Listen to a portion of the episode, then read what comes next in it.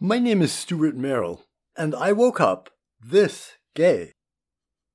Episode 13 My Insidious, Self Reflexive Racism. On multiple occasions, I spent a few wonderful months living in Cape Town, South Africa. Truly one of the most stunningly beautiful places on earth. However, the times I was there in the mid 1990s were quite complicated.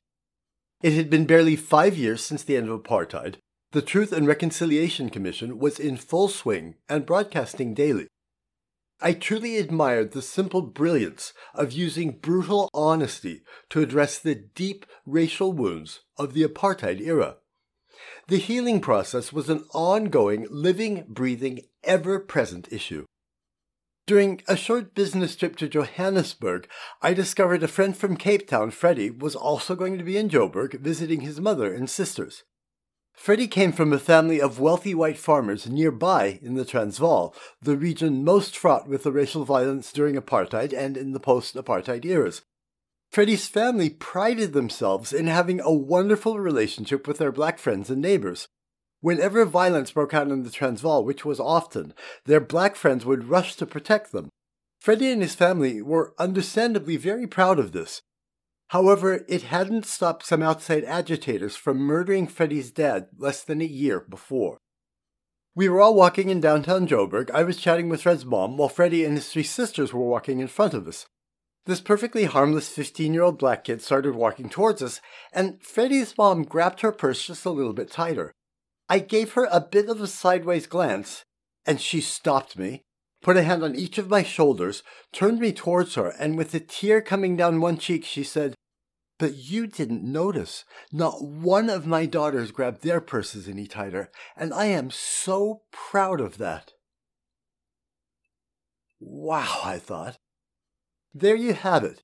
That's the reason they've come farther in five years than Americans have in 500. They're honest with themselves about their own insidious racism. Something we older Americans of all races are particularly bad at. If we can't even admit to ourselves what our innermost racist thoughts are, then there's absolutely no hope of addressing them with each other honestly. Older generations in America have spent our entire lives saying what we think the listener wants to hear. So much so that I often ask myself if we Americans even know our own truth. Until Americans of all races are able to admit our innermost insidious racist thoughts and then sit down and have honest conversations about them with each other, we're stuck.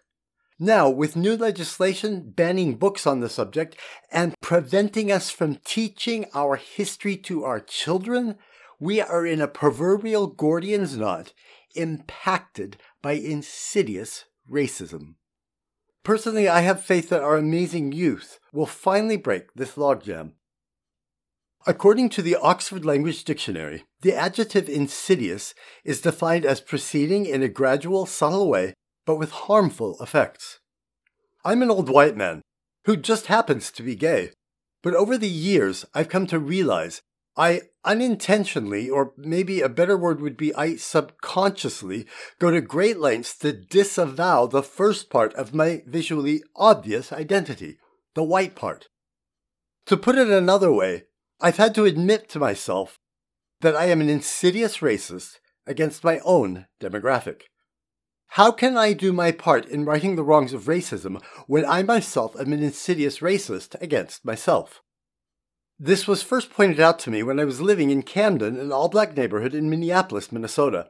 Shopping at Target with a neighbor who happened to be black, suddenly all the sliding doors opened at the same time, and this wall of white guys started walking towards us. She burst out laughing and said, You know you've been the only white guy in the block for way too long when your reaction to a bunch of guys who look just like you is fear. I realized she was right. I'm instinctually suspicious of people who look like me. White people. This suspicion and fear of my own demographic is nothing more than a gut reaction to my lifetime of experiences as the victim of violent homophobia, perpetrated by white people, mostly men. I was a very effeminate little boy in a very homophobic Mormon community. Many of my earliest childhood memories are of me being hazed by the other white boys. And of course, there was my Mormon bishop who commanded my older brother to beat the queer out of me, then an entire childhood of nonstop hazing from the adults in my life, the countless jobs I was fired from, remembering my boyfriend who was murdered because he was gay, the haunting sound of an innocent young man's head exploding as I watched gay bashers beat him with two by fours, and the armed policeman who just stood next to me and watched, with a smug smile on his face. And don't even get me started on white America's unchristlike response to AIDS. In every single instance, without exception, the perpetrators mentioned above were all white, and most of them were shiny old white men in positions of authority wearing cheap polyester suits. As I've said before, shiny old white men in cheap polyester suits is my least favorite and most feared demographic. That's also a very accurate description of the men who ran the Mormon church in my day, many of whom belonged to that endless army of my Mormon polygamist cousins. But now, I'm an old white man. Hopefully not a shiny one. I definitely have no authority, and I wouldn't be caught dead in a cheap polyester suit. But an old white man all the same. So imagine this perplexing existential conundrum I find myself in. I am an insidious racist against myself. Now, as I get older, I am ever increasingly the victim of insidious anti old white man discrimination. But if I'm perfectly honest with myself, I have to admit to myself that were I not myself, I would in all likelihood discriminate, or at the very least be very suspicious of myself because I look more and more like myself one of those countless old white guys who made my Utah childhood, my time in the military, and much of my American adulthood exceedingly challenging. Now, I completely understand that this rather humorous situation is in no way equivalent to the very serious racial issues many in our country are grappling with. Nor is it as frightening as the homophobia and anti gay violence that will ever haunt the memories of my past. There are times, though, when my demographic self loathing really pisses me off. My mother spent her final years in a small town in central Arizona. Payson, as the place is called, has the alarming distinction of having one of the largest populations of white supremacists in America. Nothing instills fear in the heart of this old fact faster than some bubba in a pickup truck with a shotgun rack and an American flag sticker in his back window. One day, while visiting my mom, it occurred to me though, hang on, I'm a veteran.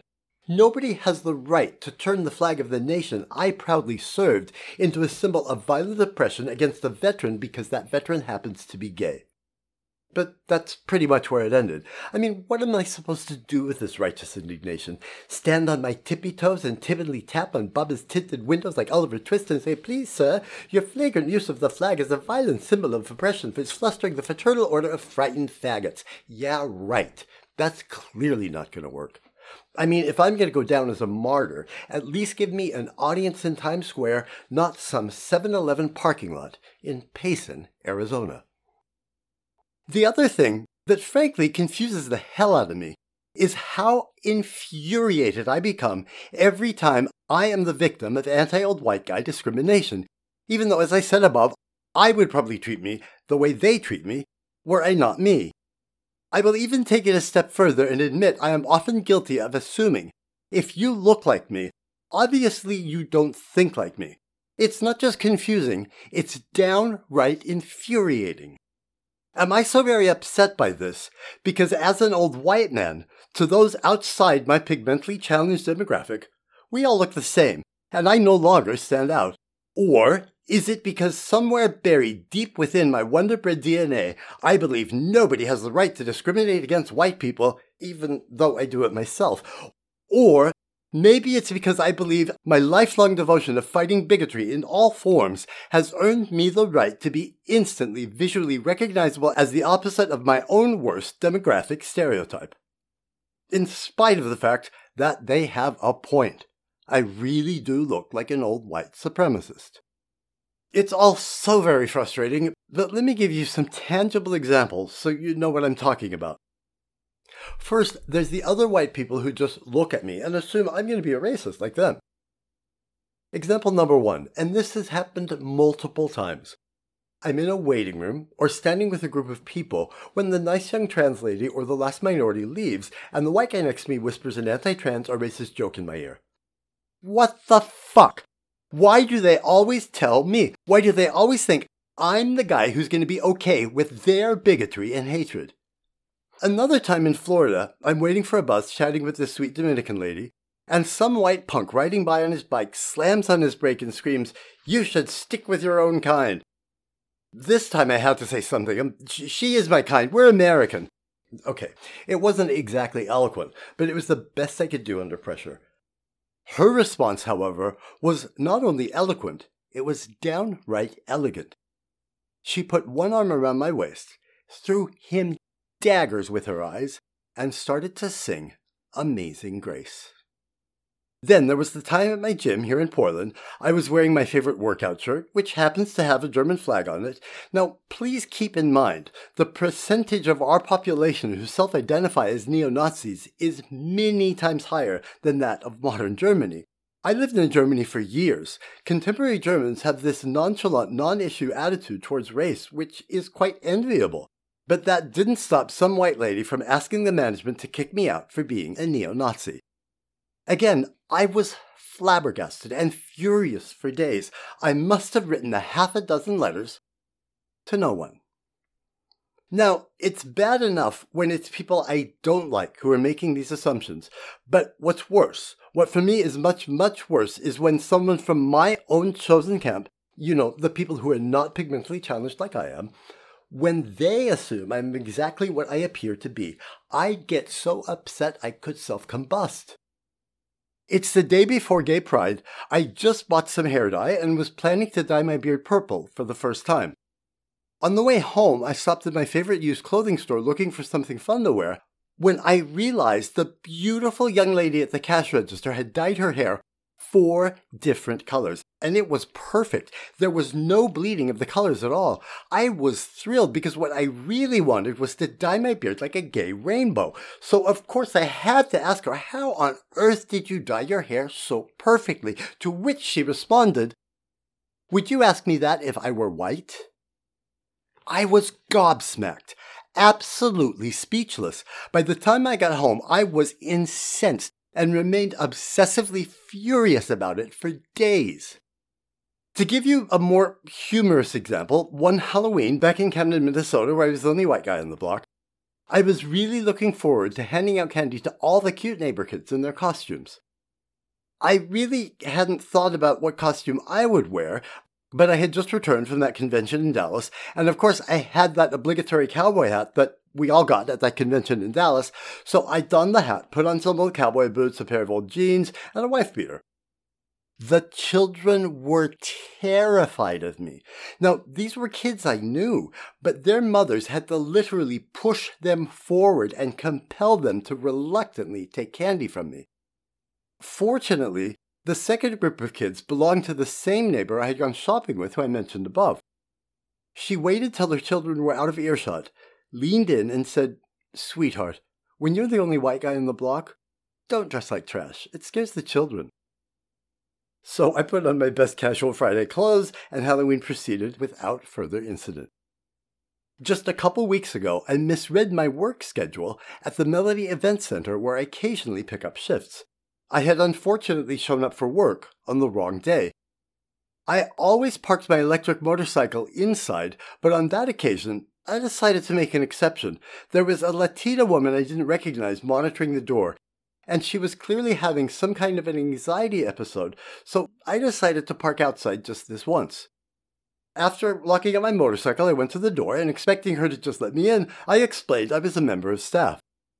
Suddenly, she lunged towards me with her arm outstretched to push me away. I quickly jumped back so as not to make physical contact, thinking she might accuse me of touching her or something. Then she leaped behind the door, slammed it shut, and screamed at me to go away. Again, I tried to explain I'm only trying to get to work, but it was clear trouble was brewing, and I was going to get blamed for it. As I started walking away, she yelled at me to call my office. At this point, I was completely flustered, but I had to admit that really was the best solution. So I thanked her without turning around to look at her and continued to walk away. With my back towards her, about seven to ten feet away from her, while looking for a place to sit across the street, I reached into my back pocket and unfortunately said out loud, Oh fuck, I forgot my phone. This poor lady went ballistic and had a full on anxiety meltdown, accusing me of screaming profanities and racial slurs at her. I became hyper aware of my physicality. I made sure my hands were behind my back in a non threatening position. I intentionally hunched over so as not to look like I was puffing out my chest. And in the calmest voice I could possibly muster, I explained, Madam, I'm terribly sorry, but that is not at all what just happened here. No amount of rationale or reasoning could possibly penetrate this poor woman's full on anxiety meltdown. There was no way to make her understand.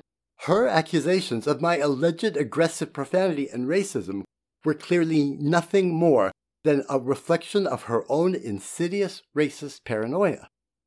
But how can I condemn a Latina woman's insidiously racist fear and paranoia of old white men when I'm often guilty of the exact same thing?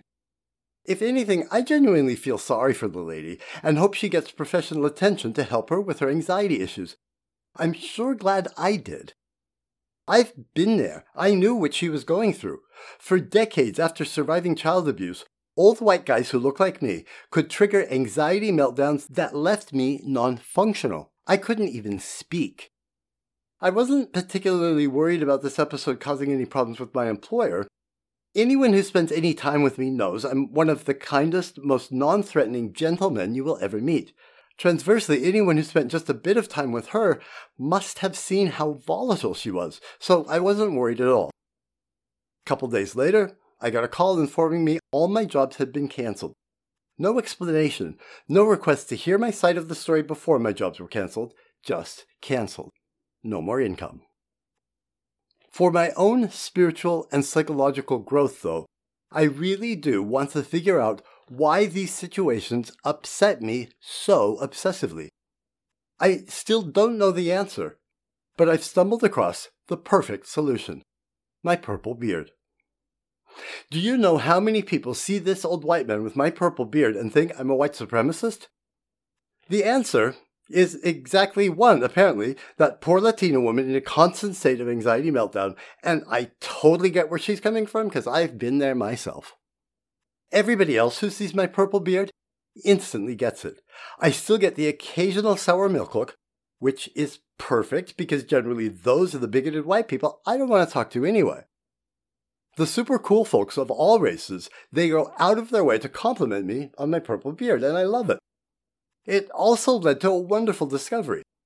I'm not alone. As a matter of fact, there is an untapped fighting force of frantically forward thinking, frustrated white guys just like me who are tired of being treated like white supremacists and neo Nazis. Now who's the racist? Seriously though, I'm just trying to use humor to talk about my own insidiously racist views against my own demographic, white people, and how I and everybody else instantly assumes all old white men with white hair and blue eyes or white guys with cool tats are racist. Granted, it's a very complicated issue, but we're not all racist. And I have got to stop assuming that anyone who looks like me is a racist, and I humbly ask you to do the same. This brings me to the next thorny issue the talk that every parent of a black child in America has had to have with their children. And if you're a white person who doesn't know what I'm talking about when I say the talk, then I strongly urge you to continue listening because I didn't know about the talk either.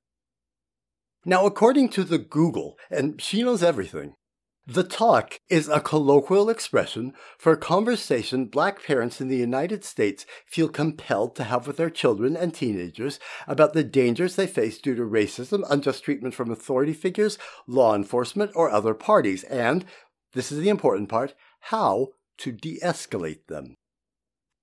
If I may please, I would also like to take a second here and address the recipients of the talk. You should listen to your parents. Tragically, they know what they're talking about. but I humbly ask you to please consider listening to me too. There is an untapped army of frustrated white people like me who firmly support you and proudly stand on your side in this very complicated issue. Now, why did I not know about the talk? I grew up in a wealthy suburb of Salt Lake City, Utah. My parents really did a remarkable job instilling non racist attitudes in their children. Well, at least in me. But being non racist in a wealthy, all white world is really nothing more than an academic pursuit. I mean, with all the Svensons and Johnsons and Jurgensons I grew up with, it was whiter than Oslo, Norway. No wonder they all picked on the faggot. They didn't have any other minorities to persecute. My high school student body was around 3,000.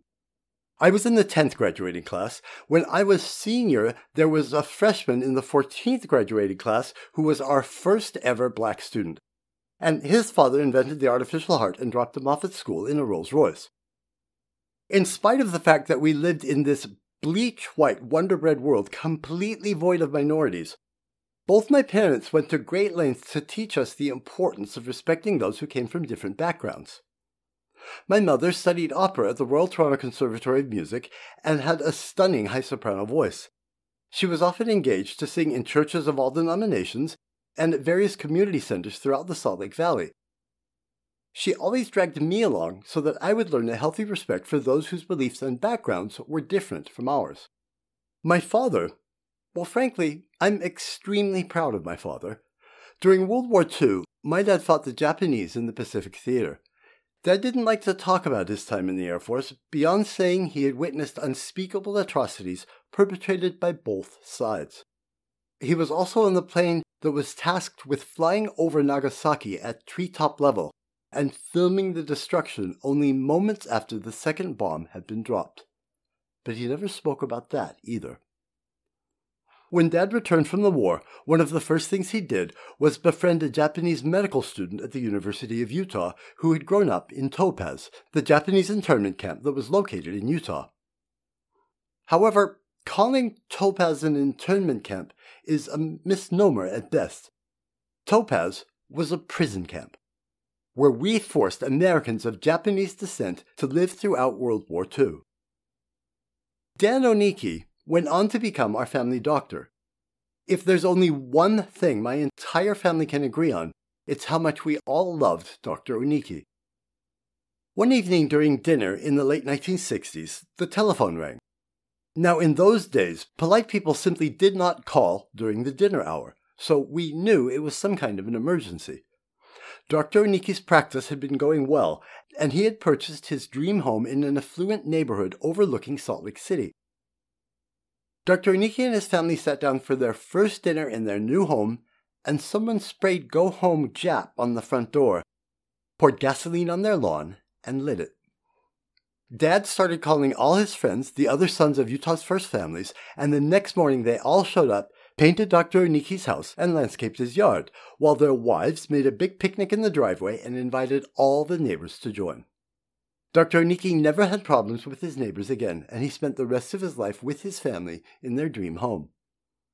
When I was nine years old, my grandfather called a family meeting and told the adults in my life he thought I might be a homosexual. He instructed them all to come up with ways to give me the extra support I would need so I could have a happy life. At that time, many of the leaders of the Mormon Church and the Utah state government were Grandpa's relatives and patients including the Mormon prophet. The governor of Utah was his nephew. And the man who for 30 years led the Mormon Church's official campaign to support any and all anti gay legislations throughout the nation was our Uncle Bruce. It was 1969, and my grandparents chose to put love of family and love for their gay grandson above the viciously homophobic policies of the Mormon Church, their own faith.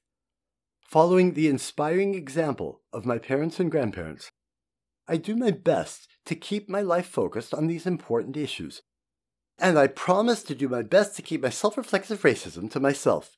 No, wait, that's not right. Oh, this is so confusing. My name is Stuart Merrill, and I woke up this gay.